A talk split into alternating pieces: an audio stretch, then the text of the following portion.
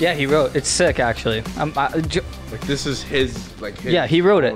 It's a- holy shit! yeah. I didn't know he wrote a book, Steph got that from me. dude. That Um, was sick. Because he's kind of like a comedian, but he's also like pretty much like a fucking philosopher. He got canceled. canceled. Yeah, like he couldn't go do like certain live venues and shit. Kind of like Why? because in the late '60s, um, if you would say if you were saying like words like shit at like even the Playboy Mansion, you would get your tr- contract canceled. Really? Yeah, and like he got canceled in Vegas for saying shit. Yeah, and we thought cancel culture was Yeah, yeah.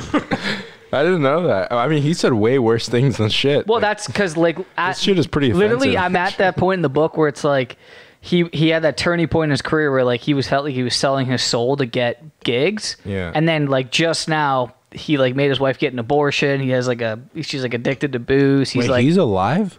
no no No, no he's just dead. now in the book Oh, okay. Yeah, I was gonna say I was like, what? Just now. at this moment. Something I don't. he lives in these walls George? Are you there, George? george okay all right I guess we, we should just keep that. no i did i we can but i didn't even have to go to sam once It's okay. I'm not lives in the Sam. I'm not. Sam Luke. I'm your conscience. yeah that's george carlin everybody give us your tight five You're what? Oh man, we should In- definitely keep that. in stand up you have this thing called your tight five when you're just starting out and it's basically like you base you get like no stage time so you get five minutes pretty much anytime you go up so they call your tight five and it's like kind of your audition to prove you're decent Oh, shit. i'm just way off with this switcher off the bat so Are we recording? yeah Oh, We're shit. live, baby. Hello, people. Welcome to the Sean and Luke show. I'm also here. Guest number one. Numero uno. yeah give us the intro Sure, sure. my belly's my belly is gonna burst out of the shirt with excitement.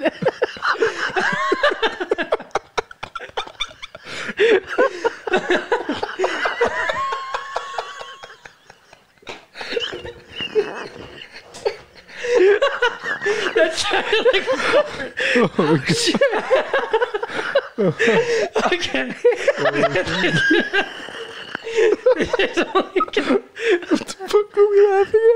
I don't know Oh, I don't know. all right Okay, we got Sam Arion on the Chillin' with Sean and Luke podcast. I should just be laughing with Sean. it's a real We don't have any conversation. It's a real honor to have Sam here. Uh, I've known him since I was 14. I'm actually, I actually just my 17th birthday is coming up, so I'm pretty excited. Is your gut 17 or you? yeah, I- yeah. You can measure the years by I how remember big it the is. days when you used to hold me, man. So, Back on tour. oh Jesus, Okay, let's collect ourselves. All yeah. right. Okay. So Sean, give him a proper introduction for God's sakes. All right, we got Sam Arion, currently a mute choir. He is a producer. Uh, I, why don't you give yourself a little introduction? Who are you? What do you do? Yeah, tell everyone where it starts. Where it starts. For those who don't know the man, the myth, the legend, Sam Arion. Well, I- I don't think I could say it any better than you. I'm a producer. I play in a band called Mute Choir. Um, I've been buds with Sean Luke for since we were 14, apparently, until our recent collective 17th birthday. and yeah, I mean, me and Sean used to play in a band together. Luke came on tour with us in that band too, so like lots of memories there, lots to unpack. Yeah. Um, yeah. You guys were just in the studio today doing something. Yeah, Yeah. man. I just uh, I just rented out uh, my buddy's spot for a couple weeks to do some stuff. Today was the first day. Sean was a certified bro, helping me drive some of this stuff down. So Sean was just there for show. He was he, he was helping you drive stuff. He wasn't actually. You just watched. Yeah, yeah. Like I just make music, and he sits there being like, "Yes, this is good." Sit there and take Uh, yeah, it's like a like a guidance role. yeah. Show If he's Like my guidance. adult guidance counselor. If he's lucky, we let him touch the keys once in a while. Only once. no, it was actually a good day. It was weird because we spent the whole day working on something because we were listening to like Cannons, that one Cannon song on the drive oh, over. It was playing on the radio. We're like, oh man, this is such a good song. It'd be great to actually write a song similar to this. And then we probably spent like three or four hours trying to do something like that. Only to realize that we were getting absolutely nowhere. what is this Canon song? How's it go? that I was on fire for you. It was just like kind of a song that the Yeah. whole song was just like one dancey beat. Or like it'd be sweet to write a song where we just have like the whole song. Four Because like And did, and did it easy to- happen? no, No, it failed horribly. Well, actually, But it- kind of. This song. yeah. So, so uh, we did that for a bit, and we are like, eh, maybe we should cut it. And we, as we were out having a smoke, um, you know, Sean sang a little part. I was like, oh, that's dope. And then another song came from it, which also had that beat. So we sort of did, but it was just like after about three hours of doing something, and then eventually being like, this is bad. This is bad. Really bad. Five hours. Well, Yeah, I mean, like you when you're in the up. studio, like five hours isn't like five hours. It feels so much shorter. I don't know why, It but does. it's just like it's it's like that. I noticed that we were talking about editing before we started this really cool podcast, and there's something that happens. It's not like what I was trying to explain to my girlfriend was when I write, I'm like I have to like fucking shave my skin off to sit down. It's a nightmare. Like Mm-hmm. I'm like, God damn, this is gonna be brutal. Well, when I sit in front of Like a writing, computer, like, a script yeah, or, something. script, anything like that. I've kind of trained myself to make it not so bad now. Mm-hmm. But when you sit down to edit, it's like it fucking flashes. It's it's like six, Well, and then I'll- because that's editing is skill that you've built up, whereas like writing, no matter how there is an element of skill, but it's like you're still just like plucking something out of the ether. You know what I mean? Right. Yeah, yeah. Yeah, and if you don't have anything page. that's coming to you, it's just so frustrating. I was actually saying this to Sam too, because when we went out for the first like kind of just break, it, or actually maybe it was before we wrote that song, but I was just saying on the days where you don't have anything and you haven't got anything and it's just hours and hours and you're like, man, like I just can't think of the right words or I can't think of the right idea and then it'll come to you. But like you almost need that time of just struggling without coming up with anything to eventually have something. Like if you don't put in the work of being like just sitting and thinking and not getting anything, you'll never get to that point. You know? Mm-hmm. Because you're actually putting in the work. And it feels like an eternity and it feels a little frustrating. But Yeah. once you get that idea, like today, then it all ju- it happened so fast. You're like like I just like sat there, I was like writing stuff. You were just like doing this crazy production and then it just happened super quick. You know? I, I heard this quote recently that like I'm I don't even remember who said it, and I don't even remember the exact quote. I don't even know if it's real. But it, was- it was something like inspiration like rarely comes around, but when he does, he better find you working. And I was like, Dude, that's so true. I love that because I was like, damn, yeah, this that's so it, it's it's insanely true, and you gotta fucking put in the work.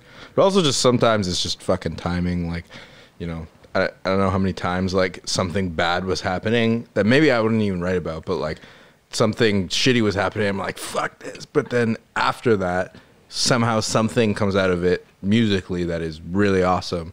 And I'm like, you know? If that bad thing didn't happen, even if it doesn't have anything to do with the song, if that bad thing didn't happen, I wouldn't have, you know, made that that thing. Everything's like this tiny chain chain link of events, which is which kind of like is uh, positive in a way that you're like you go with the flow with stuff. You know, it teaches you to just like accept what's happening because like the negative thing might Lead to be- something lead positive. to the positive thing. Yeah. That's kind of a nice thing about writing is that you can kind of let even ne- like bad things that happen to you, if you can somehow channel it and write about it and turn it into a positive, then you almost it's like a way of reflecting. Well, And it's kind of a weird thing though, because it's like you. It's it almost seems like this like our instinct is almost to have to work hard for something. Like you know, I need to get this done, so I have to sit here for the next five hours and hammer away at it. But like sometimes that's that's not how how it really goes. And It's funny because I have the complete opposite experience. Yeah. My experience is like right now I'm writing a book. Okay. You're writing a book? Yeah, and I'm, I just finished chapter five. Each chapter is about like 33 pages long, 30 to 33. But I, I find that I have to sit down in order to get the idea and fucking like strap myself in to really like flow. Definitely. I have to get into a flow saying. state. That's what we're saying. Oh, I thought you were. I thought you were saying that you it doesn't it doesn't have to happen like that. Like it just comes to you. I don't think No, I've I ever. think I think more my point was like that the like incessant push, which is often what happens when maybe like with us we were working on a, an idea that wasn't working, but like it commonly what will happen is you'll like push and push and you'll be like no no no we're almost there we need to get it, but like it I don't want to say it should be easy, but like there's a certain point where just taking a second to go out for that smoke and having a conversation will inspire the thing that you were looking to find. That you sitting there staring at a piece of paper, being like, I'm gonna push myself to get this is not gonna get, you know? But yeah, you still need to get in there and be working and putting in an effort. If like I mean, sometimes ideas come if you're just sitting around, but like it's very all. like it's I very said, not realistic. inspiration wants to find you working. Exactly. That's a yeah. Uh, the quote makes a little more sense now that I take some time to think about it. But And it, it is nice just taking five minutes out of what you're doing. If you are working really hard on something, just getting up, I mean, do, doing whatever your vice is. Like if you need a coffee or if you just need some fresh air or a like- cigarette. It's not talking like- about vices. Let's not go down that road. Whatever your vice is, robbing a bank, killing someone. Yeah, but yeah, it'll like it'll get you there. And so Sam's been working on a record um, during the quarantine. Put out a record when quarantine happened, just as it happened. Yeah, what what happened? Tell, tell everyone about that silent Well- conversation. Was when did the quarantine start last year? March. Uh, like, I yeah, March. It's almost like a year anniversary, Like or has it been a year since the record came out? what what is today? March March 1st. Yeah. Oh, I actually missed the anniversary. The anniversary would have been the 28th. Um, So yesterday, no, two days ago. Anniversary of what? his record. Of of my record. I Okay. But yeah, I guess this this story with that is just that, you know, I had this record took so long to make. Um, just like the project itself was just coming into being, but you know, started making it probably in 2017 ish, but really started making it when I like when I really fully went into it. It was like two years of making the record, and then you know we got we got a deal from a little indie label in Canada, got a distributor, just got all, you know like some of the business stuff lined up, um, got some support here and there, and then put off the record a bit more to work on a few more songs that got added, and then eventually finally put it out February um, 2020. And it's weird to even think that that is 2020 because it was like th- when we put out our record was a different world than the world that ensued two months later, you know? Um, and yeah, we put it out February 28th. And we landed a tour with a band called the Blue Stones, who let us open for them. Just cross Canada tour. And um, we did a little Ontario run, a little uh, in Montreal as well, um, and then took a two week break, and then released the record. Then went for the full Canada run, which was supposed to be here in Toronto, all the way out to you know Vanco- Vancouver, Victoria, and back. So it was And gonna you be- sold it all out the whole way through and it went great, right? well, well, we were opening the tour, and and uh, uh, so uh, actually a lot of the shows were sold out. But I mean, it wasn't us that was selling it out; it was the Blue Stones. We were lucky enough to open up, and you know that was a dope. I think dope we were opportunity. because we didn't get the chance to do Or you Yeah, well, so long story short, we did the first two shows of the tour, and then went to so annoying. when we were in Winnipeg, we got to the show, which in this the, True. the cross Canada tour, the the that half of the tour, which wasn't the Ontario part, was the first show of the tour, and to get to Winnipeg, It's any musician knows. drive. It's the worst part of the entire Canada Oh drive because it's three days of like this tiny highway garbage roads. And you're in like a sprinter van. You're in a sprinter van, Five as you know well, Luke. Five Yeah, oh, guys, yeah. and you have to basically just drive three days just to get to the first show. That Yeah. is Canadian touring. So we get to the first show, and then like literally five minutes before we're getting on stage, they're Come like, on. "Hey, just so you guys know, like." This is the last show. Like the whole tour is getting canceled. Why would they tell you five minutes before you? I don't know, some cynical fucked sense of humor, but you know, we're we're Dude, there. The whole band's like, play. guys, like it's okay, like let's just embrace it and have the best show ever. And We'll be right back in two weeks once this is over. I, I I did not have that mentality. And, Like honestly, that that show it was weird because like we knew, but the audience didn't know yet. Right. Like we knew that Was this show was going Was down a big- before them because the tour was happening and we got the news that it was getting canceled. So I'm playing to this audience who's all like, yeah, like, we, we, we love live music, and I'm here like, uh, this is the last show you're gonna see in a fucking long time. Yeah. So it was a little depressing. I'm not gonna lie, but it was it was a great show, and you know, Winnipeg audience was friggin' awesome. But It's too bad you don't live in the U.S. You could probably get some tours in out there. Florida. But like, yeah, Florida, that was that was it. That was we had just released the record, played one show, and then that was it. Which you know, definitely Devastating. is devastating for promotional stuff. But like, what Also, can you just do? like the excitement of making a record while you're making it and doing the record and you're listening to the songs and you're, you you can kind of like visualize what it's going to be like playing the songs live. You know, and that's I the think most that's exciting half of part. it. Like, I mean, I write yeah. a lot of tunes with thinking about live in Exactly. mind, and a lot of it, like, you know, like with some tunes that are like freaking like seven minutes long or something, and like that isn't something that the average person would probably just pull up on their iPod and listen to. But when you hear it live, it's a different experience. And basically, we didn't have that much of a plan. Our plan was just like, I, we like playing live. We sound good live. Let's just fucking play a lot of shows. And well, it did not work out. Boy, did that ever bite you in the ass. and here we are now, get, boozing on the Luke and Sean, or Sean and Luke show. That's a tall glass. Raise it to the camera so the camera can see. No, no, no, the glass. Oh, the glass. He's drinking like a pirate. That's wine, not fucking grape juice.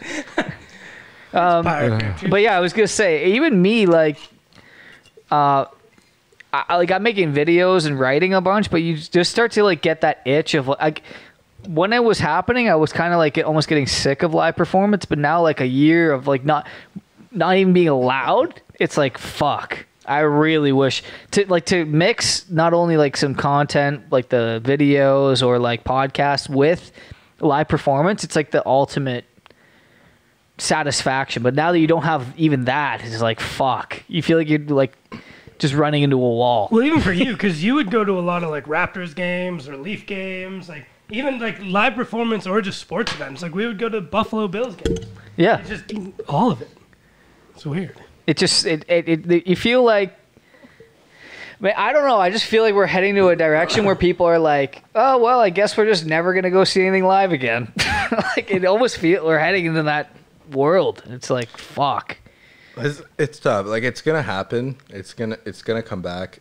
I mean, in in my opinion, it's which means nothing because I'm not a doctor. But like, based on what's happening, it, it it just feels unlikely that it's gonna be completely eradicated like SARS. Like I do think that it's it's going to be somewhat like the flu, where it reoccurs for some point in time, and like with that there is there is a certain point where we're just everyone's just gonna have to make the decision to bring live music back or not, bring live shows back or not. Imagine I was in They're like, listen, guys, we're either gonna have to get COVID or we're bringing live music back. like, like it was only about live music. Yeah. It's not. e- It's not even about going to restaurants or anything. The the the prime minister's like, we had to make a drastic choice here.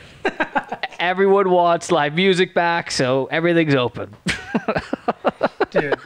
I, I would. I mean, my friend's in Russia right now, and she's going to the opera. She went to like a stadium rock concert. They don't give a fuck. They don't care.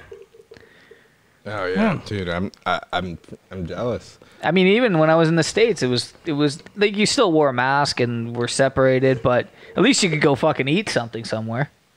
The nice thing though, like, is that you do have some time to actually write some songs and kind of Yeah, like get prepared. Like it is nice because the one thing I was thinking because like I've released some new music, and the benefit for someone like us or like you writing a book or Sam working on a second record is it's almost good to start gaining some fans when you can't play shows because the issue with playing shows is there is a massive cost to it.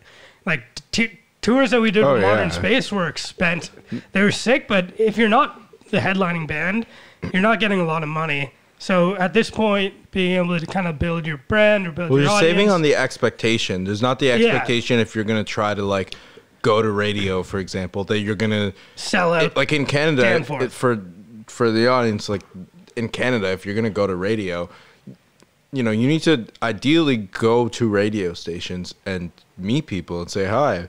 Which in Canada we have it's it's a big country. And that's that costs a lot to go across the country. So Yeah, you yeah, gotta fly it like for sure. equalizes everybody um, which I mean is sort of positive, but at the same time, it's like you're equalized. Like the big bands can only do as much as every, the little bands do, but you both can do nothing. like it would be nice to go to the radio station for sure but i did a zoom call like a couple of zoom interviews or just zoom hangs like i even set up everything and played an acoustic song on zoom and it, it was just as good you know you get to like i mean granted we had met the people before so there's Mm-hmm. kind of still a relationship but it is kind of nice that you there are still some options because Yeah. having exactly like you I've said enjoyed those. having to do like Sonic X, X in Calgary, like Calgary Red Deer, and then Vancouver, Victoria. And you kind of have all those, which are not drastically close. Like, you definitely got to fly if you want to do it all Canada. quick Canada's a trek. Do you sometimes wish? Do you sometimes wish that you were American? or British. Think of how small the UK is Oh, and how man, many that's a good people point. are in the UK. That's a very good point. Yeah. The only problem with being in the UK though is like you just have the UK, and then pretty much every other country is some sort of other language. I mean, Whereas the but at US same is just time, like if you're in the UK, you can be like, "Hey, Luke, you want to go to a day trip to France?" Right. like that's awesome. What are we gonna do? Day trip to Peterborough? No, but I'm saying we're comparing the UK to the US. Day trip to Barrie, go the, see the, my parents. the, the only I would say the only difference other than the architecture and the languages is between the UK and the US would be that you're getting like different cultures. But as far as climate goes, at least in the US and and you can get like the tropical and then the mountains. Yeah, I mean the thing about Canada versus the US is that Canada a lot of it is the stereotypes that people think because it's it's it's nothing. It's it's forest, it's conservation land. Yeah. You know, um, which it, in a lot of ways is a good thing, but the US like there's so many cities that each have their own culture, that have their own music scene, which is obviously why so good for music just uh, aside from there being a huge population. Canada is like other than Toronto, like we all know the main hubs are in Toronto, you know, Vancouver, Montreal, but most of Canada aside from that, which I mean, we we've been across all of Canada aside from like the Northern Territories is mostly forest, small towns, Yeah. things Tim like that. Hortons. I mean, we had the uh, If you could do a Tim Hortons tour in Canada, that'd be Dude. massive. dude. what was that place? Was it the Kamloops with the drunken chef? Oh yeah. no, no, it was Golden BC. Okay, so but Golden I BC. so when they were in a band Can you, called gu- can you guys give give the background? though? I'm- I'm 'Cause going to give a little first bit of background. I want to hear about you guys too. You're introducing me, but like our history is a thing. you know? Yeah, it is true. So so they were in a well, you guys were in a band called Modern Space when three years ago, When did it Four start? years Like ago? 2014? six years like ago. that? Boy, am I off with my math. All right, Well, we toured in 2016. toured in I think that- 2016. Yeah, yeah. Okay, so yeah, that at that point, um, you guys did a, a Canada-wide tour with the Yeah. Arkells, and, And I also came as the videographer. Yeah. we booked we booked essentially like we hadn't really played a lot of shows going back to like playing shows. So it was like, okay, let's put these guys in as many rooms as we can before they open up for the Arkells, and then after. So when they're done the tour, they'll be like pretty seasoned playing shows. But the thing is, we'd just put out the record, so we didn't really have any fans. So we all, and we also got dropped in these little towns in the middle of nowhere, like that probably had about a population of like 200 people. Like people would fuck their like cousins and stuff in these I mean, I mean, I don't know if I go that far. oh, I'm gonna go that far.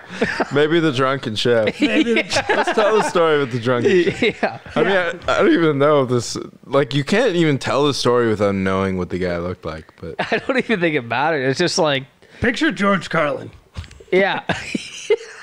yeah. it was kind of like okay, we played a show. Where was it? Revelstoke? No, No, no, it was Golden, Golden, BC, yeah, yeah. We played a show in Golden, and there was this. We call him the drunken chef because he worked at the bar and he was the chef. And when we were playing, this was like probably one of the standout shows as far as having no people there. Like There I was no the one. only, th- me and this guy were the only people in in the crowd. Yeah, like I hopped on with the opening act and started playing for him because there was, there was nobody there, so it was just like a free jam. Anyway, Yeah, even the opening act left. the the only member of the audience ended up being the chef that came out and was like it was basically like the ring girl climbing up the well. like he was literally on the ground just like Having a fucking seizure. it was it was like He would like grab Sean's mic and like scream at him mid song. And he was like intimidating. Like I was afraid if I just kind of told him to fuck off, that he was gonna like punch me in the face. I thought Just you to give guys. some background I thought like- you guys did at one point. And he got like in, like he yelled at He you got yeah, he got mad. He, he started He yelling started at giving you. us the middle finger. He was like, "Fuck you."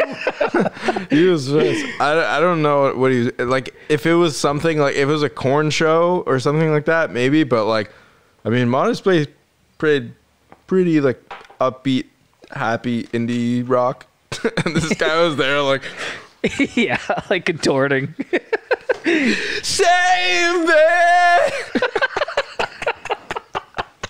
He, I thought he was gonna attack. Like I really thought he was gonna jump on the stage Oh, and man. attack you guys. So And then oh, and then what's the kicker was that while we're playing, this guy's like giving us the middle finger, lying on the floor, lying around. Yeah, he And was shaking on wait, the wait, floor. Wait, wait, listen. And then the bartender that was the girl that worked there went over top of him and started yelling at him like, "What are you doing? Get up! You're making like a total fool of yourself."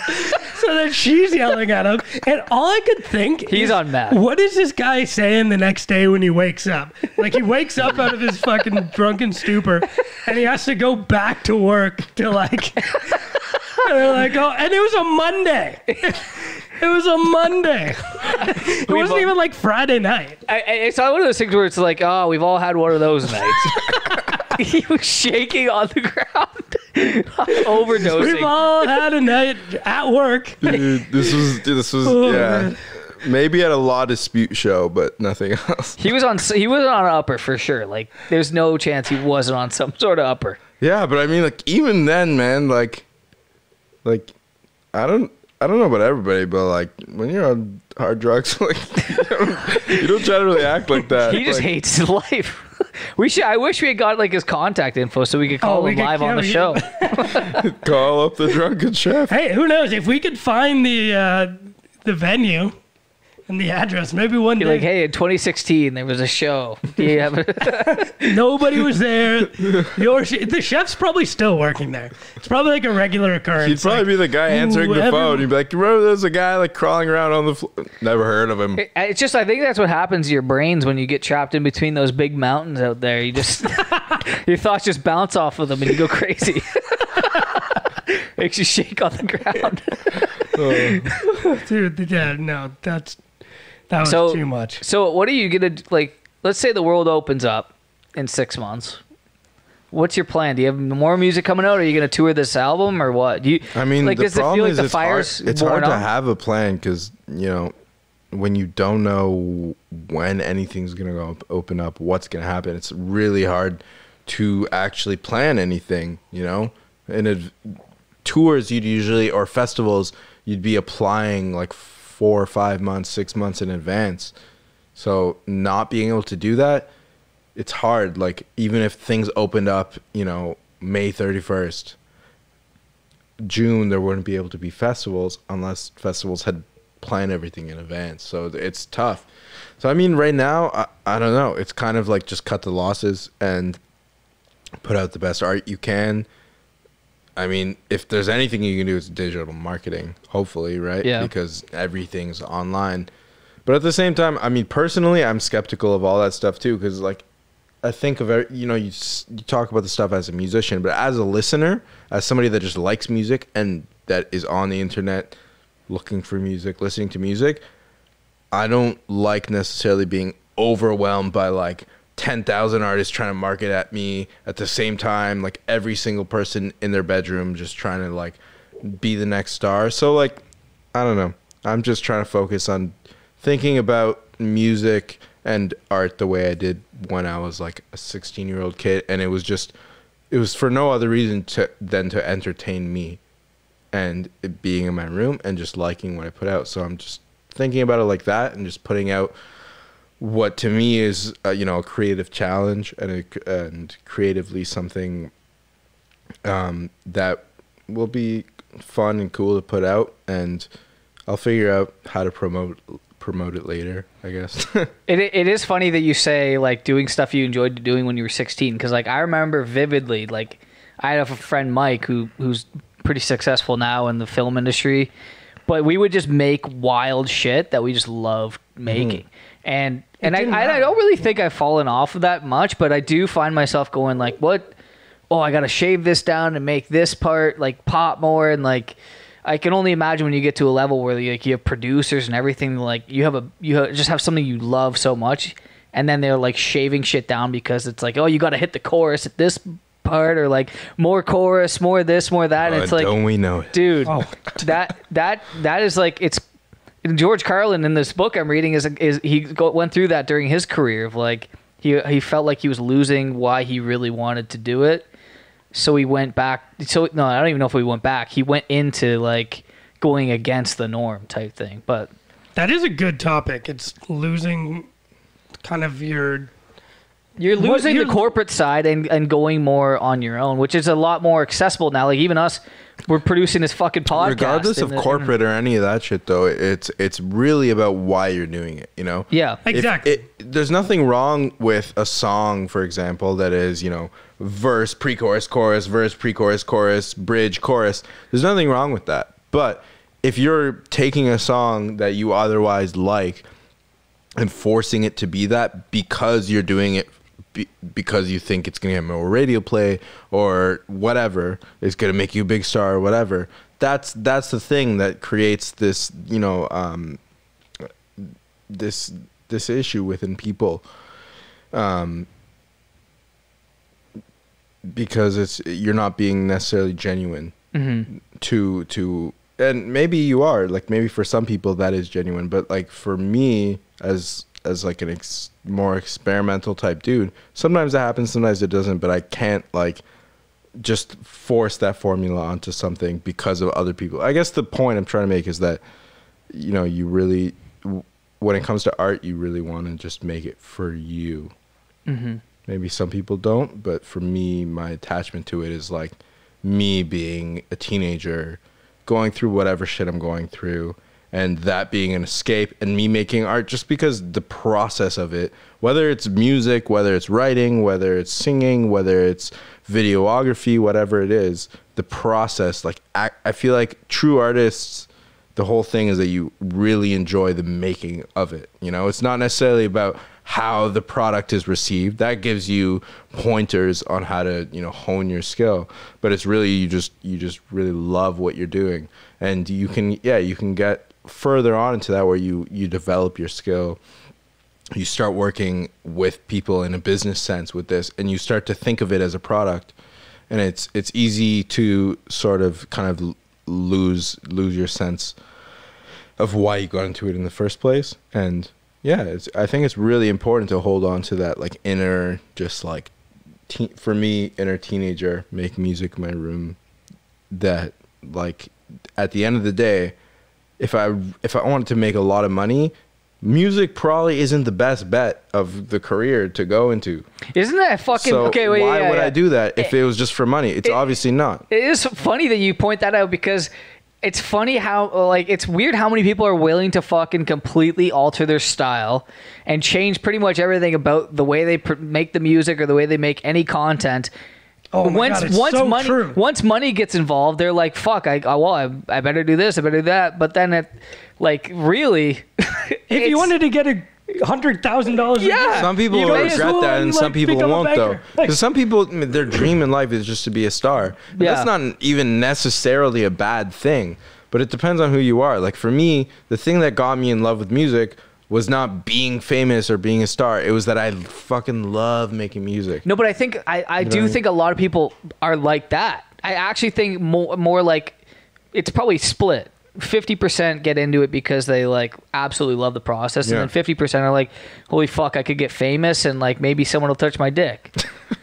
but, but, I still think if you wanted to get into this fucking thing to make a ton of money, why didn't you just become a goddamn lawyer or like Yeah, a no, doctor seriously, or there's a lot fucking better fucking- real estate tycoon? There's better. Well, I, okay, Because you have to one invest so much it time though. into doing music. It takes forever to get good at singing. It takes forever to get good at guitar, to start a band, to have to invest the money, the time. And then you see most of these people who are famous and they're fucking miserable. yeah, exactly. It's like, well, you sold your soul. Well, I mean, I mean to quote David Bowie, or to paraphrase David Bowie, like being being an artist is dysfunctional in itself. Right. So like, they And might not be love it. miserable because of that career, but like, like it's funny that you there's a certain dysfunction about it. I agree with that, but I also don't because I think fucking everyone's mangled and mashed. So I don't think just it's think we're special. Yeah, I think musicians and uh, any artists are just like they have a place to vocalize it, whereas most people are like,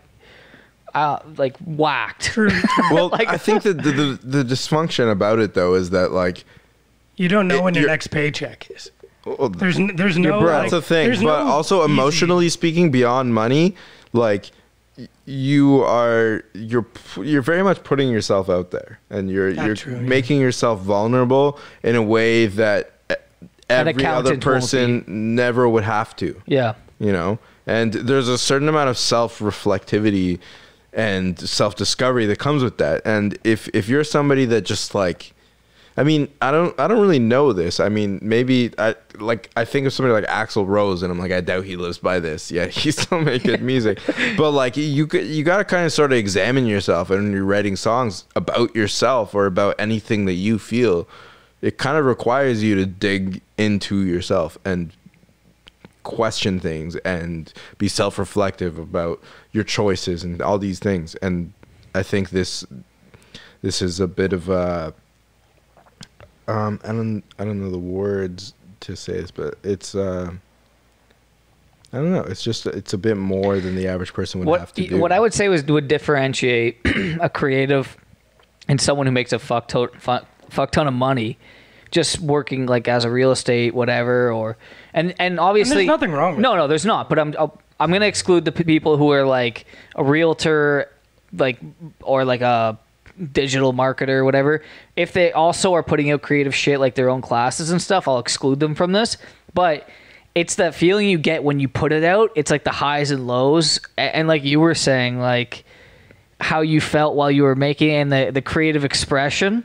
But then you're uh, you're also like you hate yourself for five minutes, then you love it, then you fucking are like, oh, I'm a piece of shit. This part sucks. it's even like literally it the first day of releasing my other video the other day. I Yeah, was like, you piece of shit. Like no one fucking likes it. it's like, oh look, I got one of my friends liked it. Like cool. Like and then I have a phone call with someone they're laughing their ass off, and then I'm like. Back to like fuck you, you didn't get enough views. it's Dude, traumatic. That's a big thing, yeah, because uh, You hate eventually yourself. You yeah it dude out the to other world. the other day i fucking i, I put out a, a remix of one of my own songs the other day and uh it was kind of just a fun release but when it came out like the first day the amount of plays it got i messaged my manager i'm like do you think anyone gives a fuck like like for real like does nobody give a fuck and then like the you know i was having this deep you know just moment. And two days later there's a fan that messages me that like starts telling me about like how deep of an impact it had on like their own like certain songs had on their own sense of themselves and all this. And yeah it was just it it was it was kind of a wake up call because yeah that's you can have you can get so deep into that self doubt as somebody who creates anything out of just wanting you know your subconscious almost just wanting to hold you to a high standard. But you also want. But you forget want, what uh, you- what's it called? You write off what you've done already, and it's you know sometimes it's good to just stop for a moment and be like, you know what? Look at what have I ch- I've achieved at this point from where I was at whenever. Like, But yeah, you want the gratification, right, of people liking it too, and that's like a de- it can be a demon sometimes, where it's like, you, as much as you say like, oh yeah, I make this for myself, it's like I also want people to watch it and enjoy it. Yeah, I feel like Sometimes, I mean, you do have to kind of come to a balance of saying like, what is good enough. You know, it do, you don't need like a million views or need this. I think at the end of the day, it should be just getting to the point where you've done something and you put it out. Because once you put it out, like maybe it goes viral. Who knows? Like maybe it doesn't. But if you just think of it in a way that I've actually made something, I've done something, and I've had the courage to throw it out there, that should be like the game plan. And then whatever happens after that is just extra. But if you st- keep looking at the numbers, that could hinder you from actually putting more stuff out. that was kind of the thing is, you want to you want to just keep putting stuff out. Like, who cares? Like we were talking about Sam and I were talking about the Black Keys the other day, and it's like that was a great eleven albums to the yeah, like that was a great band example where like they were putting out tons of stuff and no like nobody cared. It took so long for people to care. They were in their 30s till people care, but they didn't. we were even it, talking right? today about Tokyo Police Club. They put out Yeah, that's a they- great The other the other day it was like I don't I I don't even know. It was some kind of anniversary for um, the record Champ, and they were they were writing about it, talking about how that you know was supposed to be their huge record, and it didn't turn out to be that. And me and Sean were both like, What? Yeah. like that for us as just fans we didn't see it that way we saw it as this big breakout record and even now i would say that that record and Didn't it go as a gold? band it i'm sure it did and they were very influential just on the indie music scene in terms of how people approached keyboards and guitars but they looked at it as this like it, it didn't hit up to their expectations. And it's it's really all about expectations. And kind of my point with with like you can never have the enough. fan messaging me the other day was that like I was getting so down to the point where I was like nobody gives a fuck about what I'm doing. Like like come on manager man. Like just just tell me. Nobody gives a fuck. You're lying to me you know? Yeah. he didn't tell me that. It was just but then two days later somebody messages me showing me that an, an- an individual was able to be affected by something. And it's like you could get let's say you get 50 plays on something and you're like this is shit. This is bullshit. You see 50 number ones. That's it. But like those potentially are 50 people. And maybe one of those people you just fucking change your life their life. Like i've had that experience where some, listening to a certain song or seeing a certain video or whatever it is like that that moment in time changed my life. Not to get like super deep and cheesy on all y'all but like it's easy to forget about that as an artist and then you know somebody reminds you about it. And for me it was very moving because i was doubting everything and then this singular person was actually you know very moved by certain certain things and yeah i don't know it just made it feel more worth it in a way. Maybe that's because i got into music for a certain i guess deep reason like that where I, like for me the thing that got me into music was almost therapeutic in the sense that like i was going through some shit and like i discovered like oh you can listen to music and feel less alone and then when somebody else can hit me up and saying and say that they got that out of it it's like all of a sudden I don't give a fuck if it's 50 or 100. The fact that you singularly got that out of it, not as a statistic, as a percentage, any of that, just you as one person were able to be changed or moved by this is like that's that's the reason I'm in it from a And- 16 year old, you know. and that person was the drunken chef.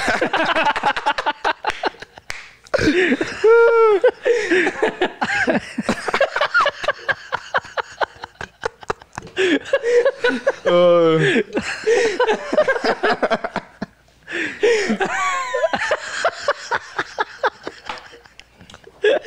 Oh, that was perfect. Yeah, I can smoke in here, right? no, What do you mean? I can't. You can't.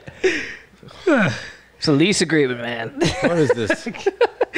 What? Yeah. What is this? A prison? It's 1965. No, we're allowed to 65. smoke. You would. We're supposed to smoke indoors. In 65, you for sure could smoke in here. terrible reference. When, when did when did they start outlawing smoking? like you can smoke on a indoors? plane in like Let's the be honest. 80s. Interviews were cooler when we could smoke inside. Yeah. Dude, we were smoking in Atlanta. That's Remember true. I- inside- actually, when I actually experienced it, it was gross. We we went Yeah, to it was Atlanta, awful. and there was a bar you could smoke inside. Everyone was smoking, and I'm smoking like crazy because I'm just taking advantage of the moment. Right. But like, I'm actually kind of glad that's not a thing here because it's pretty. Like, I'm a smoker, and I thought that was gross. I don't. I just don't like how it makes the like the room smell for long periods of time. yeah, like ash cigarettes are a lot worse than just actual cigarettes. But And it what, goes in your eye. Before we veer off of this uh, this view count thing, the only thing I would say is like it does. It, it, it, you think about you're re- like when you see you have a shitty amount of views, you're like fuck. Like I almost feel like reputation goes hand in hand with how many views you are able to pull in. But at, like you're saying, it shouldn't matter. But in the back of your mind, you're like fuck. People like yeah. if I can only get this amount of views, I, I feel like Jesus. But, you, then I feel like same- you'll never you'll never chase it because if you get say ten thousand views, you're like, sick! I just got ten thousand views. That's way better than hundred. But then the next thing, then you're gonna be like, but wait a minute, Sam got thirty thousand views on his, and then you get to thirty thousand views, and you're like, sick! I got thirty thousand. But then you're like, wait a minute, Oh, it's a- George Carlin got three million, and then you get three million, and you're like, wait a minute, Yeah, Joe Rogan ends. got a hundred It's a rat race, and it's man. like it never. It's like people that get really rich never want to stop getting really rich because they're they're. It's like just numbers. You at the end of the keep- day, at the end of the day, you're totally right. You gotta get into it because you love it. And and it's funny because I, I battle sometimes in my head. I'm like, fuck, I never want to stop this, and I really love it. But like, how embarrassing is it that I'm almost 30, getting like Well, under a part of the thousand pro- views on a comedy sketch, you know? Yeah, it is. But who gives a fuck? Because that almost makes it funnier. But it doesn't. It, yeah, it doesn't matter because you're not doing it because at the end of the day, you're not. I know you, and you're not doing it because you want all the views. You're doing it because you love doing that. There's some people that do it for the views, and you get caught up in that. But like, at the if you couldn't do it, if someone's like, you can never have a camera again, you can never video edit, you can never do comedy. Sam just talking to the mic. You'd you'd probably be miserable. Sam, would you Sam's not? just it is, he's thinking about the drunken chef right now. He's on a he's in a trance. You'd be miserable. Dude, totally. I would fucking that's that's the be jump all off end the all. building. That's that's the be all end all. is And that that's kind of what we learned with without it. COVID. We're like, dude, I don't care if there's five people in the audience. I don't care if there's a hundred or a thousand. Like, y- you still get a similar vibe when you're up there playing your songs. You know, w- d- no matter how many people there are. Mm-hmm. And one thing with COVID, you're like, shit. Like, I would do anything to go to the supermarket open mic night and just play some tunes. Like Steve would be there, Branko would be there, like all the like the little like local legends, and like it would just be awesome to play even an open mic, not even a fully marketed pro show opening for a band, headlining. Like I just want to go and do what I love in front of people, and not having it at all like makes you realize, man, like like Sam and I when we were living together, um, kind of like before Modern Space, would go do open mics all the time. at the Cameron House, and I'd come. Yeah, well, we, well, not at the Cameron House, but at like I'd be there. like the- I'd be at the Cameron Luke House. would be at the Cameron House, but you know what I mean. Like kind of getting. we never back to played that. one show there, actually. I don't know what you were watching. we we well not an open mic not an open mic. We did play a show i remember us all doing shots like of tequila and then not remembering much after but but you know what i mean? It does go back to yeah like if you couldn't like what sam said to you luke if if you couldn't do it at all then then even just the ability to have 50 people would feel like a, an accomplishment mm-hmm. you know? Right. so well yeah Well, Sam, I want to know. This is really intense. Are aliens real? Of course they're real. Really? Sam is an alien. Are you wait? Are you are you talking about aliens on Earth or just like aliens in general? Yeah, I actually don't give a fuck. I just- I do though. I No, do. I- yeah, I think they're- it's- I think it's, I think it's a cool topic. You should go fuck yourself. They, okay, but no, they are they're real. They're real. Okay, if you think aliens don't exist anywhere, like there's millions of stars and there's no aliens, I'm sorry, you're, fucking really dumb. There's obvi- there's a green belt as well that is planets just like Earth. There's aliens out there. Even if you don't believe in aliens on Earth, they exist somewhere. Yeah, course. I think Although these days I'm starting to question the whole aliens on Earth thing. Mainly just like with with like government like slowly leaking bits of information. I'm yeah, like, it's very strange the way like they're approaching. okay, maybe there actually has been like very advanced aliens, you know, contacting Earth. The the, the bigger question for me is not like if they're here. It's I'm, I'm like why? If you were here and you put in all the effort to be th- this secretive this whole time, why? See, Like, this what is is- your purpose? This is why- Why? I- Some people say it's for enlightenment, but I find it hard to believe that people traveled light years and light years that you can't travel without, you know, How about this? having a long lifespan or traveling faster than the speed of light, and you're only here because you were like, I want to bring you enlightenment. Why do you care about my enlightenment? I doubt aliens care about my enlightenment. How about this? How about this? So why? How about this? How about it's humans from the future that use uh what's it called? But if that's the Time case, travel- it kind no, of no. means that there are Well, no aliens, because then it's No, I know, I know. be That's aliens, that's though. no, but I'm saying like maybe these They're things that the government are they're government they're, They're humans, from, the, future that colonized on a different planet that came back to keep an eye on us. or they're sure just we in a, they're make the just so mistakes. at at such a different level that like they can come back in time and they can like travel through they can travel so quickly and they know that if they contact us and do something improperly like they're they could go extinct because if they tinker not with crazy. they could tinker with time and fuck everything up I mean, it's not crazy these days. Like, I don't know if you guys noticed, but every show is about three things. Most shows are about dystopia, end of the world, or time travel, or different dimensions. Everything. Like, there's so many shows about that. I find it very coincidental. or aliens. There's that like but yeah. or aliens. But what? I mean, I don't know if the directors have you know an inside look into the truths of the universe. Probably not. It's probably just a lot of directors like that stuff. But there's even in the scientific community, which I know very little about. Uh, but I will comment it on it anyway.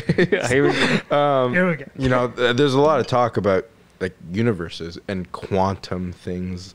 You know, like quantum entanglement, which we is is all theories. String know theory. Very, yeah, we know very little about. Yeah, but despite that, there's a lot of curiosity, and and of course, I also ha- share this curiosity, uh, especially after watching like eight sci-fi shows about m- multiple dimensions. But like the idea of multiple dimensions is is I think interesting. Um, It's funny how okay, it's funny how much politics has like taken over people's curiosity. like politics sucks donkey dicks, and for some reason, it's like the number one topic of discussion. Like how much do politics suck? guaranteed politics. If uh, I fucking if you're hate left, politics. I don't know. I don't know what you, Luke. I don't know if you're left, right. Or I'm whatever. at this point. I'm I never gonna vote on. I'm never voted. I'm not going to vote. I don't believe any. I I just don't believe I any of it. guarantee that if you were given the right incentive that affected your life, you would lean left, right, any way that would Totally.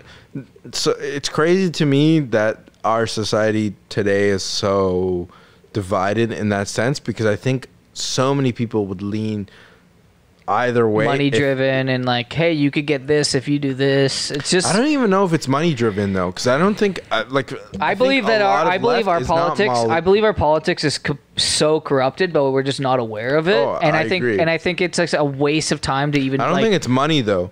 I think I think how whatever. It's just it's, It's just corrupted. it's corrupted by uh, it, it could be money, it could be something. It's just corrupted and like I'm at a point now where like I just don't I think give a fuck. manipulated is a bit. I think it's corrupted, but I think it's also manipulated. Corrupted is people that work within, a, a, like a government, for example, that are corrupted. They have power. They're misusing it. That is being corrupted. But I think the everyday person, you can't say that that everyday person is corrupted because they don't have the power to misuse. But being manipulated is a very different story. And I mean, I don't want to go too into it, but like these days, you see a lot of um, rhetoric, you see a lot of propaganda disguised as social media posts, and that scares me a little bit because it's it's um, it's very old kind of tactics of politics that are being implemented that a lot of people don't really seem aware of to be honest I think yeah, I think the propaganda machine has is at an all time high right now. Um, and it's always been like that. I mean, if you look back at like the most dominant civilizations, that's They the always had- astounding thing they always you had- think we'd be aware of it and be like oh this is just people are so easily fooled, man. Dude, like the Viking show, where the the whole ethos of being a Viking is if you die in battle, you will go to Valhalla. So everybody just wants to. They're they're all these amazing yeah what is that that's a giant governmental lie where they're like how do we get everyone to uh, like voluntarily kill themselves. go kill themselves and, And go, go to to war and fight valiantly. Tell them that if they do it, there's gonna be a huge reward. You're gonna die and go to hey, It's crazy. congrats! Odin. And, and they were like bought and sold. Yeah, it doesn't matter what society is. It's Odin for the Vikings, for the Muslims, it's virgins, like whatever. Yeah, It's but ridiculous. but it's kind of epic to see how like Manipulative. how they, ta- yeah. they love it, but it, is also mani- breeds. But the thing is, it's badass. the thing about being manipulative. Hello, Hello.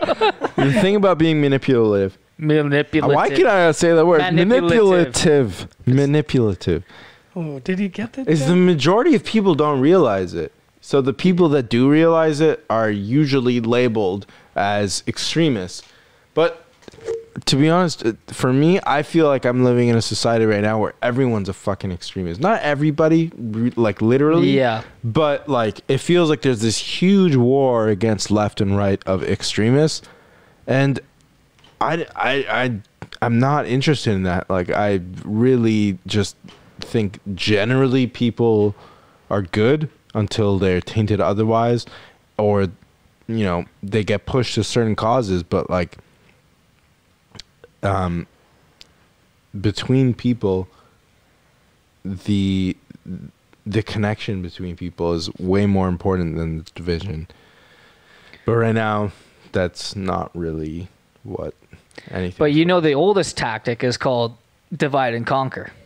I mean, it's like one of the, that's what's happening. the most famous, and that's how you implement really dangerous levels of like comedy. but it's always subtle. It's always subtle. It's not. It's not some giant, huge thing that you'll think will will lead you to that. It's always something subtle.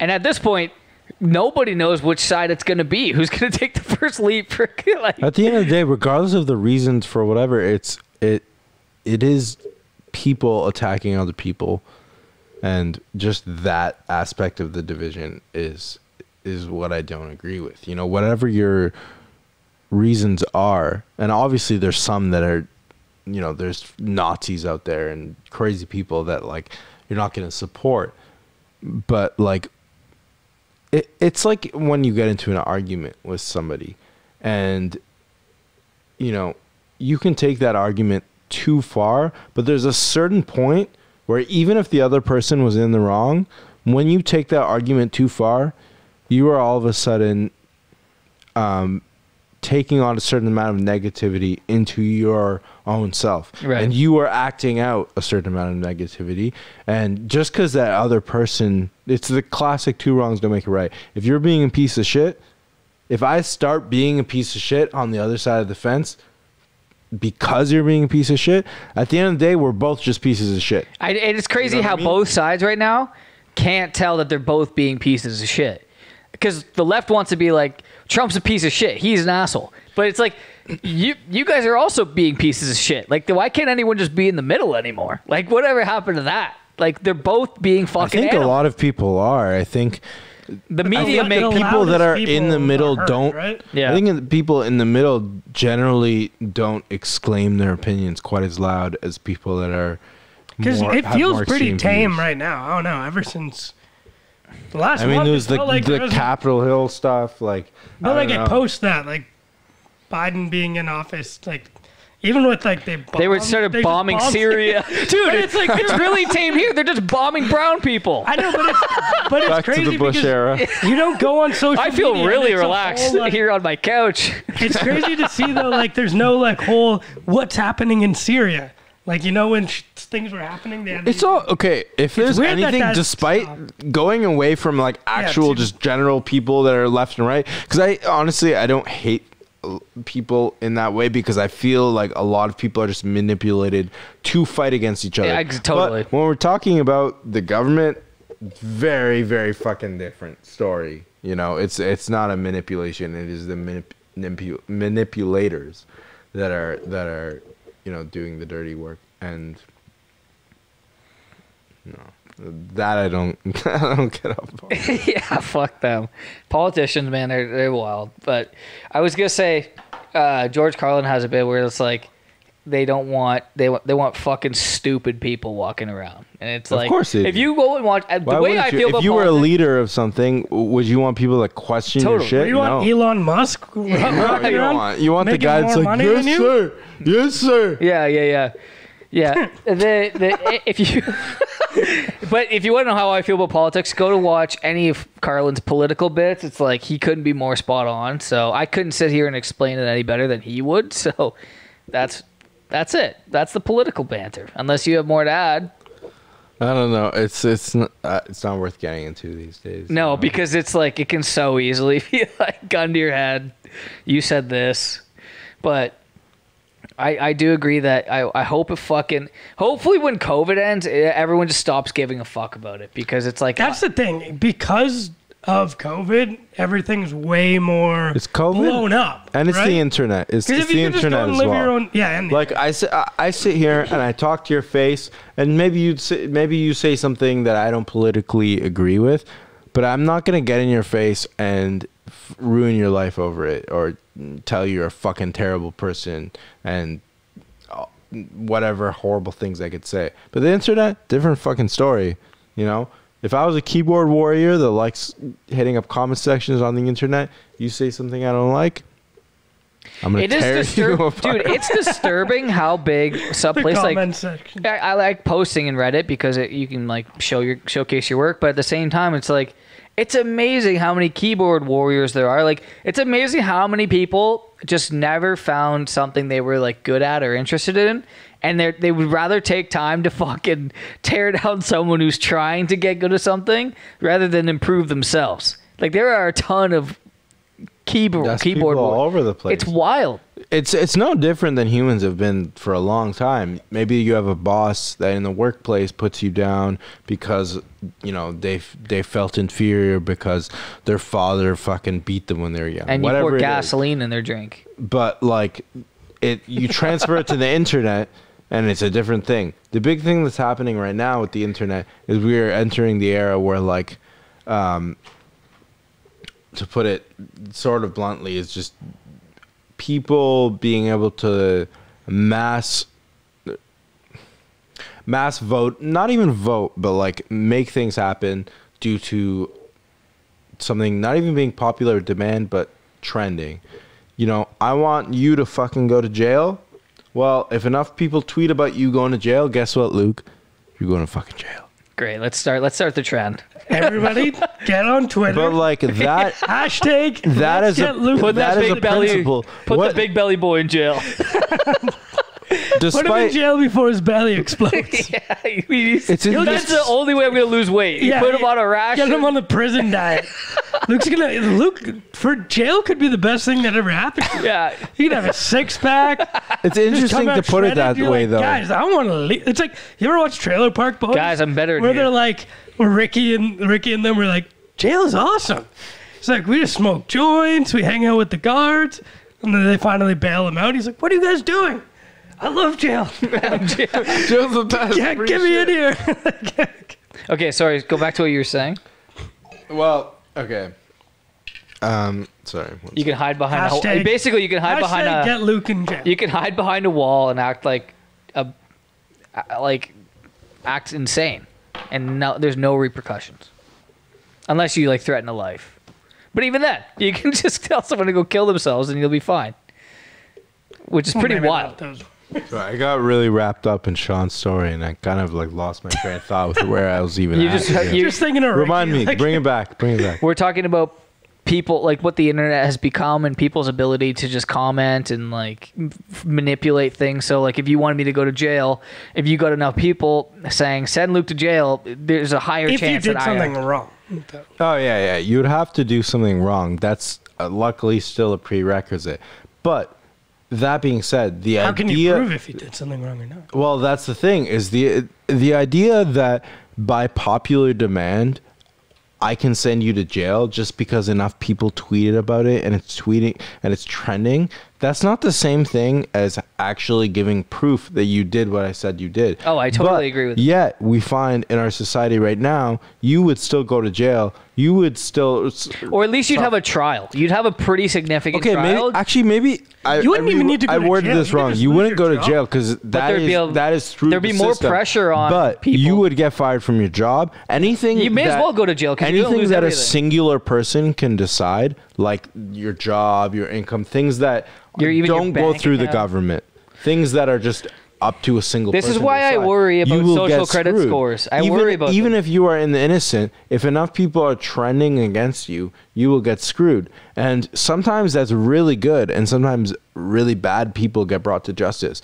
But at the same time, that precedent is is very bad because it it defeats the whole purpose of what what a free country and free what a free society. what and yeah what freedom is about is that pr- you are innocent until proven uh, you are innocent until proven guilty whereas this is more you're guilty until proven innocent but also this culture like i was Oh, that's saying well- well is said. it just it lends itself to a social credit score type culture where it's like oh yeah that does make sense Oh, yeah, oh yeah if he gives me his coffee on time like and i give him a good score then but then it's like oh my neighbor's an asshole like give him like china has this going on Dude, right China's now. building an empire let's be honest bro Yeah, what happened to China's that building a we're fucking tr- empire. we're in big trouble China just sent what was it 300,000 vaccines to Egypt we're in why big, why can you tell me why Dude. it's cuz they're building an empire dude we are in big trouble they they it, it, people don't want to acknowledge it but like I thought you were gonna say because they're building the pyramids. They are, dude. They are like Why?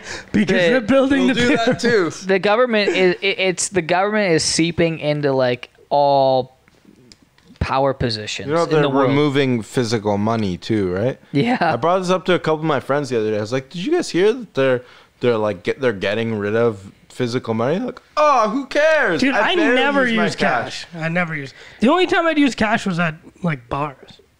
Yeah, I don't use that much cash either, but like, okay. But still to, big to, move. before we veer off, before we veer off of the uh, of the uh, Politics? uh, yeah, the ex- no, no, the acceptance and stuff, like uh, like voting for people and Yeah, Bret Weinstein had a fucking great point. He was on Lex Fridman's podcast, and I, man, it's crazy listening to him because he's just like, holy shit, I agree with like most of what he's saying.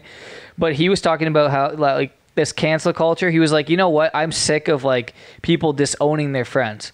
He's like, if I have another friend or anyone get canceled, it's like I'm not gonna stop being their friend because the most dangerous person in the world is the person who's isolated and has no one to fucking talk to. nothing to lose. and it's just like I, I was like to- I totally agreed with that. I was like, if you cancel someone and they have no one to talk to, It doesn't help anything. Yeah, No. obviously, it's like you go, hey man, if that you're was already fucked a piece of shit, and I'm gonna completely exclude you from society, you're not gonna just come back and be like, "Hey guys, I spent six months in solitary. Now I'm great. I believe in the goodness of the world."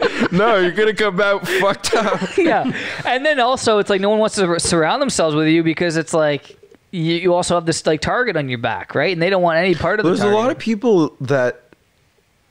I mean, as, as I a think people result are sick can- of cancel culture. I think most people are I sick. think of most people are. It's it's it's not. Most of this isn't the most. The thing is, most people are not as vocal as the, the people that are actually keyboard warriors. keyboard warriors, right? Keyboard Like there's that. What, who's that dude that got that got canceled? That he was like he's like a famous soccer player. He was in L.A. He was you know practicing. His wife was in Chicago or something like that, and his his wife tweeted something controversial.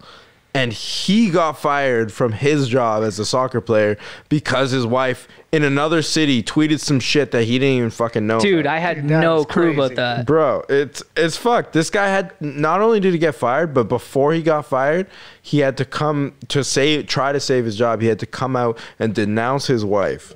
And and then he still got fired. it was it was it was ridiculous. But this is this is not the shit you see on CNN. This is you know, There's the real this shit. Yeah, yeah. This is the shit you only get on the Sean and Luke show. This isn't this isn't helping I was gonna anybody. say though. the same thing. I was like, should I say it? Yeah, Maybe, maybe. Chilling with Sean. yeah.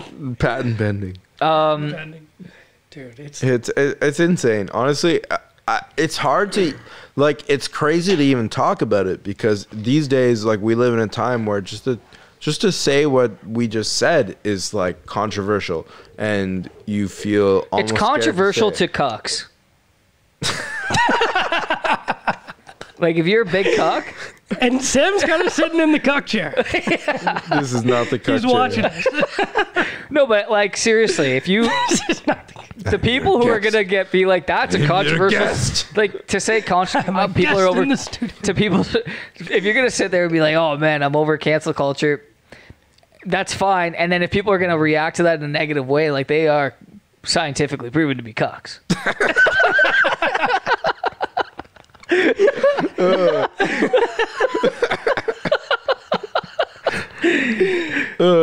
like to We put- only follow the science. yeah. Just the data. It's proven. so sam your new music uh,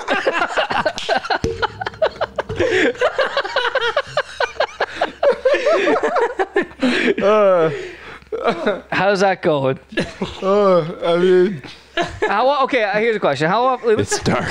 How often did? How Boy, long? it's dark. We thought politics was dark. How I'll tell long do you take to write a song? It depends on the song, man. Some songs happen in five minutes. You write a song in five minutes.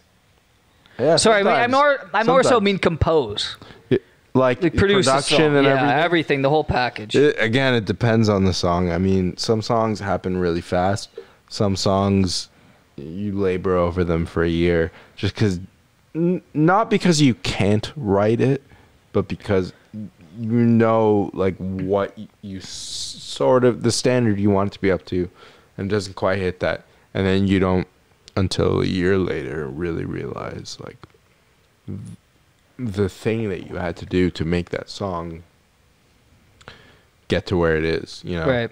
Um, Do you find it's- sometimes it's like hard to explain you could not write a musical song, not like think it's kind of shit or think it's not that great, and then a year later you listen to it and you're like, wait a minute, actually it wasn't that bad. all the time. Get comfy. Get comfy on the. That's the produce. That's Yeah. All So what what what like what what are you calling the record? What's the what are the? Uh, I can't tell you what I'm calling the record yet. Oh, wait. So you do have a new record coming out?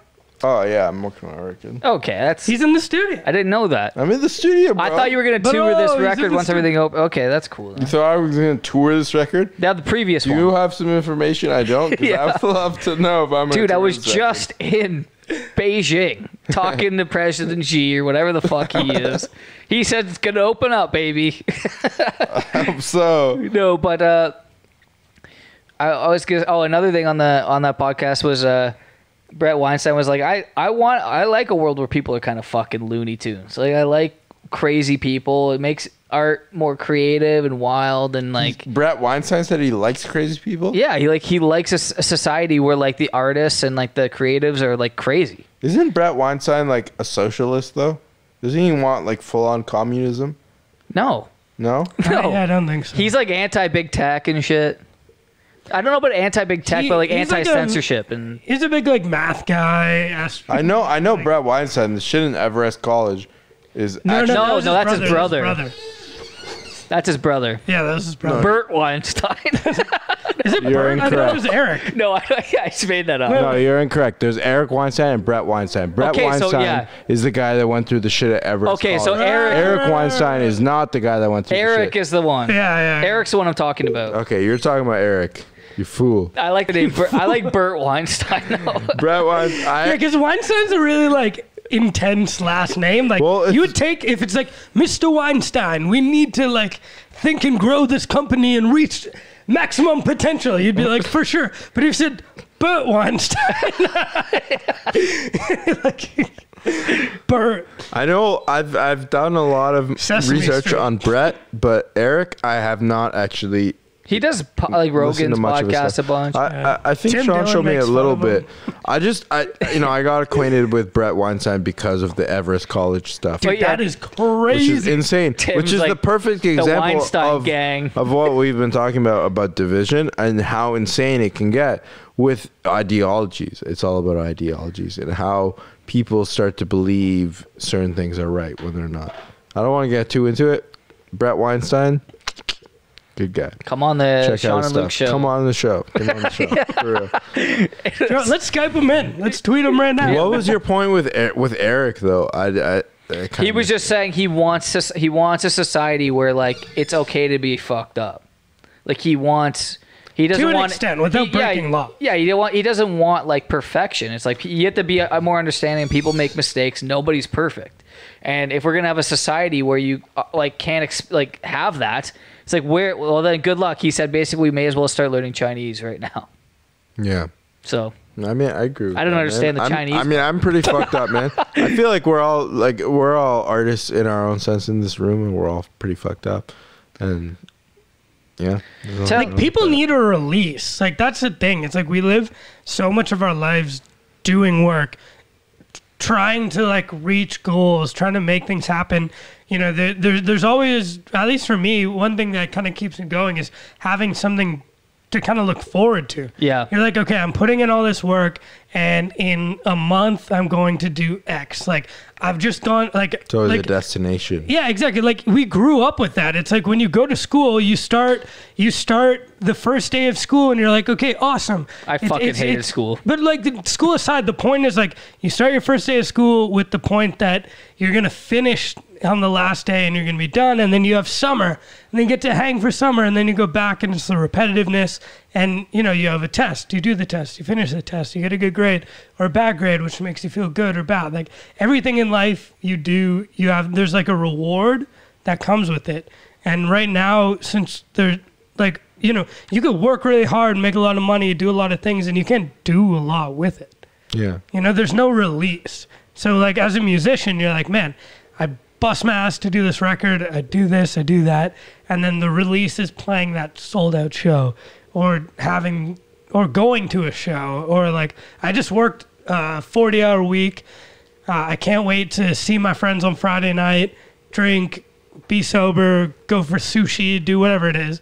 But like like releases, I think keep society normal because we have something to like take the edge. It's a very good point because I'm just thinking about like a billionaire. What's their release? You know, like what what do once you're like a billionaire, you've built like a Jeff Bezos type business. It's like I guess his release is building rocket ships now, but I- that's a bad example. But okay, I'll just go to like a real estate tycoon. Let's say you have a fucking two hundred million dollars, and you with I feel like it's almost a benefit to like be a creative because then you're like, okay, like I can make my own feature film. I can make a fucking sweet record now with my own studio. I don't give a fuck if anybody listens to it or not, but I I could make it, or like I can even uh, like have people come into my studio and use it. Artists that I like. Yeah, that that could be satisfactory for a lot of people too. Yeah. It's like You- what what keeps Sam just wants to have a cuck hotel. what keeps people going. Like that that's the kind of question is what keeps you kind of motivated to continue doing what you're doing, oh fuck. you know? Like Sam, why deep why do you why do you keep doing music? I mean, it, it's the 16 year old me thing, you know. I just uh, the process. You what have the to love hell was the 16 year old Sam like? I feel like you were a That was, nightmare. That was pretty fucking. He Sam okay, can I say Sam threw one of the biggest parties the Newmarket Aurora scene or Newmarket East Oktoberfest. October. It was sick. It was sweet. That was Yeah, actually the first. Was that the Uh, first time I met you? No, I didn't even know you when I threw that part. I didn't know you yeah, until yeah. years so, later. so, yeah, that would have been the first time I probably saw Sam. Holy at shit. what Bucktoberfest? You weren't there? No, I never got the invite. what a loser. Loser. No, no. So Sam, Sam's parents, like I- you, you would describe a way. I mean, hopefully my parents never see this because they'd be pissed. But like, oh, They didn't know it's about a- the party? It's Oh, a no. laughing Did you matter. hire a fucking c- professional cleaning crew to come? Actually, Oh, no. yes, actually, Actually, yeah, yes, but not because I was planning for that. It's crazy because if social media was around when you had that party, it would have been so different. Like there would have been Instagram videos. Like there was a DJ, like DJ, like Chris, uh, was it Chris Thompson? yeah, Like yeah, there was like DJ a Awake. DJ. There was like a DJ. There was like people in the pool. There was like That is crazy. Shit, there was, Did like- you have an isolated house? yeah. Well, I live in the country. Yeah. it was like we lived in Stouffville, which is like pretty close to Newmarket. It'd be like No, I your, know quite. where similar some- to like your parents' kind of situation where Right. like there there would have been nobody around. Right. Yeah, it was pretty isolated. Probably and- more. Yeah, my parents went to Florida. Oh my god. I threw a party. You had a Project X. Yeah, It was li- literally Project X came out like a year later or something, and everyone was like, "Bro, this was your house." Was like, "Ah." This one guy I knew at my high school had a party while his parents were gone, and he meant it to be like just eight guys hanging out, and it, dude, like 700 people showed up, smashed his walls, like $200,000 in damage. His parents got a divorce. Like it's crazy. yeah, my parents got didn't really divorced, dark really dude, you could have fucking had your parents. Dude, that was that was not It's far like- off from where, what it was like though. There was like, you know, I was not trying to have that big of a party, but I think there was some sabotages. That's the, the thing, in it's like word of and mouth They invited spreads. everyone, and I don't know. There was hundreds of people. so many was- people came. It was insane. There's people that literally would like be like, they're coming to me like, like Sam, can I punch a hole in your wall? I'm like, no. no, what? Why are you asking me that? but then you're drunk and you're like, punch a hole in my. I, I no, that didn't no, I'm happen. kidding. But it, But it like, happened anyways. people punch holes in your wall? Yeah, that was like the detriment of my youth. I was I was totally free, and then like that happened, and all of a sudden like I was grounded forever. Dude, I mean, fair did you enough. fix the- like, how'd you fix if the it was, holes? To be honest, if it was my kid and they did that to my house, I'd be like, okay, you're never going out ever. Like you're done. it's funny how it's funny how like when you're young, like they're like the more people at that party, the better it was. But at, like now, it's like ah, you can have like 15 people. It's it still was great. It, it was like- Exactly. you yeah, enjoy that- getting that's the thing. wasted more. You're just like, I actually rather prefer five- smaller parties. Yeah, like five. You go to, a 10. club. You go to like, what's a club here? Like Guvernment. You go and there's a thousand people there. Great, but you go to somewhere where there's thirteen people. You're gonna like meet those people more intimately and get to know each other because you don't have other options. right, But that ends up kind of being better, you know. right. Maturity. Uh, I, I like that. Yeah. I like. Uh, I've always liked just talking to people a bit more. That's why I I, I can't go to clubs, man. Dude, what about That's why you There's enjoy nothing- live music. You can go with a thousand people, but you don't have to talk to them. Exactly. Sure, I guess. Well, do you like to be a social butterfly? Is I that what like you're I saying? like going to a bar where I can also like go out smoke and talk to somebody. But like when you go to like a club, which I've been dragged to many times, you know, it's different. It's like a bar. You go, you know, you're in this different section of the bar. You're like, you know, how you going? How how's how's it how's it going? Yeah, I Sam. should say. How's this? But What at a is Sam club, Marion's top the, the, the, the, if you were trying to meet somebody, like a, a romantic partner, let's say, the only approach is, hey, baby, you want to dance? you know? It's true. There's no conversational, there's no witty humor. It's just like, it's physical. and and you're not a physical cat. I'm I'm physical, but like not in that way. You know, I I'm not gonna hop up on the dance floor and, and strut my stuff. That's not my thing. I'm gonna I'm gonna I'm gonna I'm Put gonna on some jazz. I'm gonna put on some jazz and uh, Singing falsetto. seduce you with my sweet conversation. right. I mean, I'm I'm pretty much gonna take my shirt off soon. I'm getting pretty hot. Yeah, that's part of it. You're act two of the play. yeah. Okay, Sam Arion's Just let top five bars in Toronto. Ooh, do they have to still be open? No, like, well, let's Okay. say Because I really lo- recently. Okay. Okay, because I did like the hideout a lot, and they closed. Hmm. Even though they Well, they kicked me out, they kicked me out like literally like seven times. Hideout, But, what the like, hell? Dude, let's tell that story. Which We- one? Which 'cause which I, of the I there- seven? I escaped very minimally without because what we, we, escaped? we you hopped the fence. The thing with the hideout was there was always a huge line, but there was also a huge patio where you could kind of just hop over the fence where everyone was smoking cigarettes, and then you just yeah, go in. that turned out great. And then like we did that, but then for some reason, like you guys went to, like everyone went to the washroom, and then that's when the security guards came in, and they busted you. so what's the story? You got busted at a bar? No, we tried to we, we tried. The story is like we tried to we tried to sneak in, Okay. but we like failed miserably, and they're like, "Yeah, we totally saw you hop the fence." Like, Right. The one guy literally Get told me in he's like, if you try to break into my bar again, I'm gonna fucking kill you. I was like, whoa, And that you're like, was, "Listen, that was I a bit know the extreme. I'm like, isn't this j- like this is just your day job, bro? Yeah. Like, you care about this bar that much? Yeah. okay, so You get paid like what, thirteen fifty an hour? Like you're gonna kill me? that, that dude, that's that reminds me of that reminds me of people who like take their jobs too seriously. yeah like just get well even just like follow a politician too hard. It's like I'm gonna fucking kill for this guy. It's like Oh, all right, okay, okay, okay. We- relax. We, got Sam Arion's. So the number one is the hideout, or is that number five? What was it? No, top ten? Top, Top five? five. I'm gonna Top fucking five. kill Top you. five. Okay, number one is definitely not the hideout. Okay, it's up there. I'm sorry, hideout guys. Dan, I'm sorry, but So hideout's not five. God, I'd love You're to hear there. number We'll five. that. I don't know. Fuck. Top long five. list. Top five Toronto venues. Eh. I mean, a Cameron House is up there. Not even because it's like the greatest venue, but it has that vintage feel and has the nostalgia for me because So it's it's coming in and number five. Me and Sean lived right above the Cameron House, and that was like our place between like 21 to like 24 or something like that, where we were just you know it was our party years.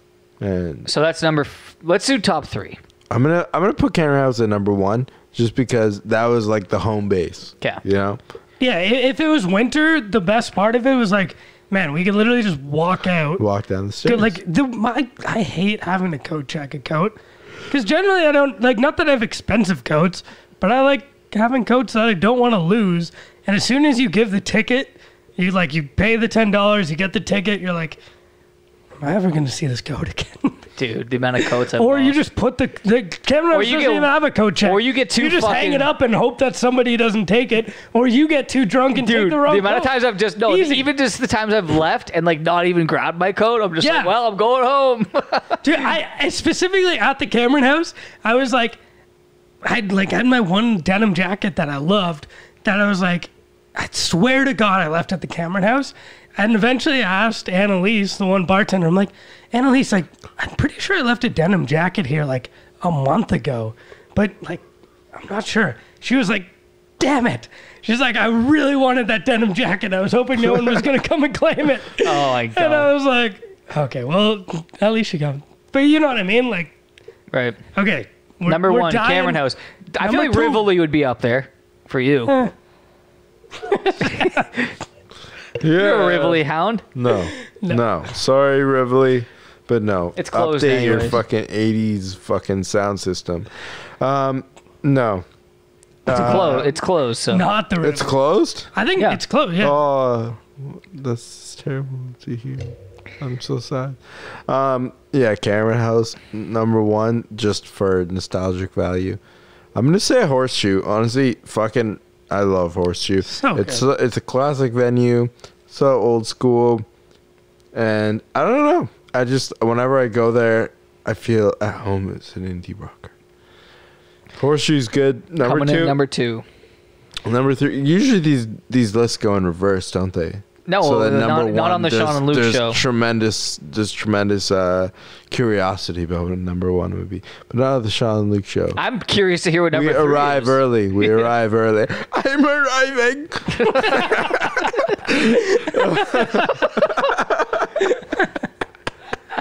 Thank you, Russell Peters, for that one.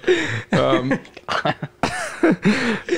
Number three. Uh, oh, this is this is hard. Do you- Okay, while you think, give me just- help just- me because you live with me. well, Like, while you think about number three, I just want to say something about the horseshoe. the horseshoe is just so legendary because, like, only like mainly because it's got the two.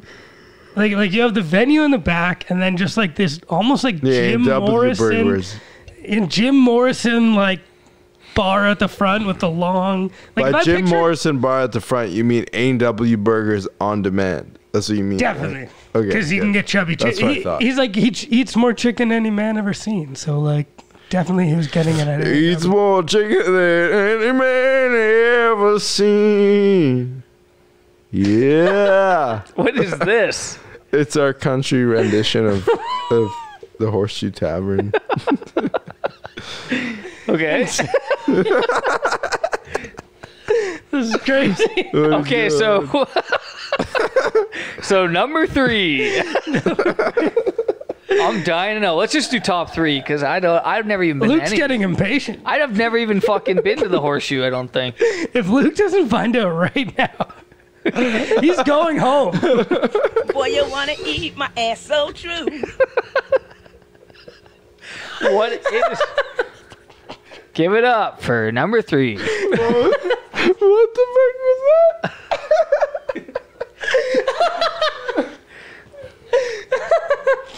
What the hell? You know who my brothers are? They're fucking Marine snipers. You wanna fuck with the fucking Marine?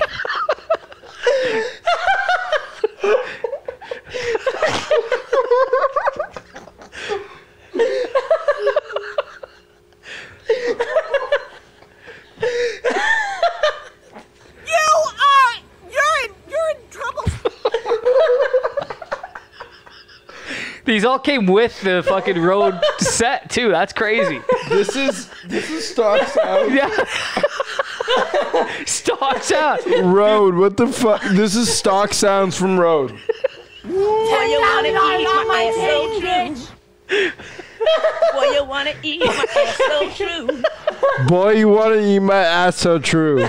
Brought to you by Rode Microphones. Official.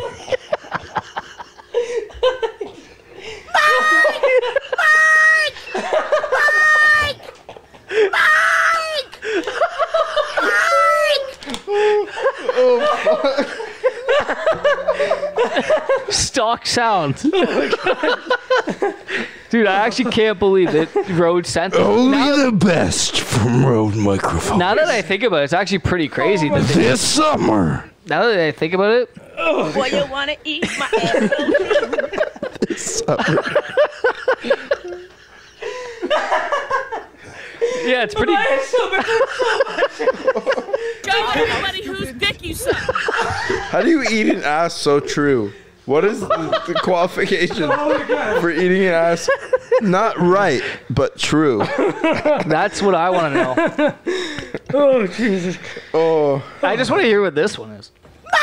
Oh, we already heard that one. I execute judgment on you, COVID 19. I execute judgment on you, Satan, oh, you destroyer. I've almost like laughed so much I'm crying that something could It, be like, so hurts. funny that I just couldn't laugh anymore because I've just laughed more than Oh, I've ever laughed. so we I, I And we still didn't find number three.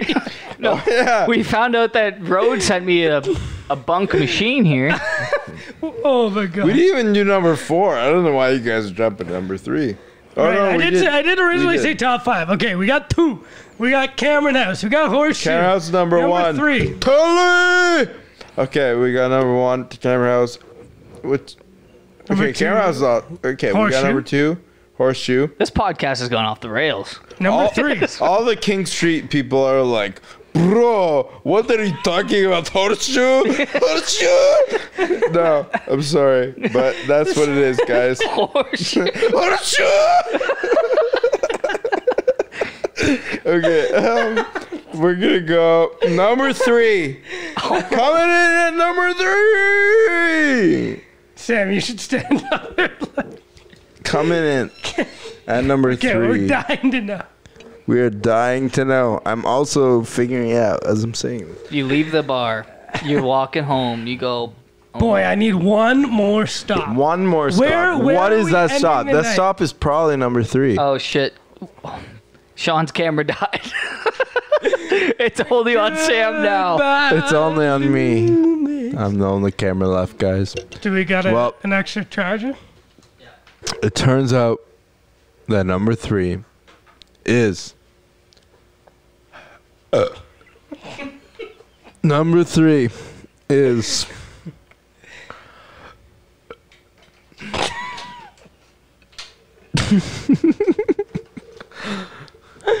Number three is. Sam, you gotta get to the.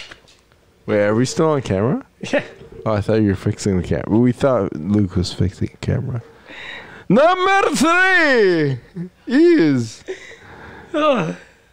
What is number three? I don't. I want to know what you think, Sean. Honestly, I think dude, number, number three. is Sneaky Dee's for you, for sure. Sneaky Dee's. What do you mean Sneaky Dee's? What what good memories have you had in Sneaky Dee's? None. I know you have not had good memories.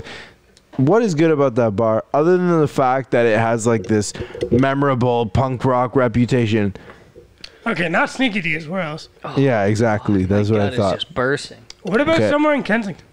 I think yeah, Kensington. I'm I'm down. You know, let's throw some props to Dude, you to some underground cool bars. Kensington spots. Um, what was the fucking spot that had that was like basically a bunch of benches in Kensington? That was a cool spot. I like that. Underground, cool, punk. Look, you little shit. You fucking old bitch. You know what I'm talking about? Cool. Oh, what was it called? Oh, it's been Cool so long since I've been. Yeah, you do doing does a re- Cool dude, House this, count? This should be the marketing a- campaign for this cl- club he's trying to think of. Just like, what's that spot? what is it? What a Fucking hole in the wall. Or I would. What is it? That old town that Eric used to live at? Come on by with your Eric! Come on by with your friend.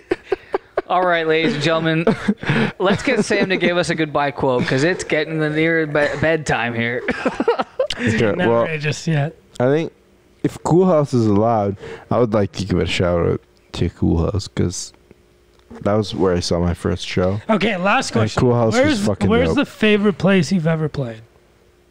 Played. Yes. Definitely Favorite venue? Calgary Flames. Flame Central.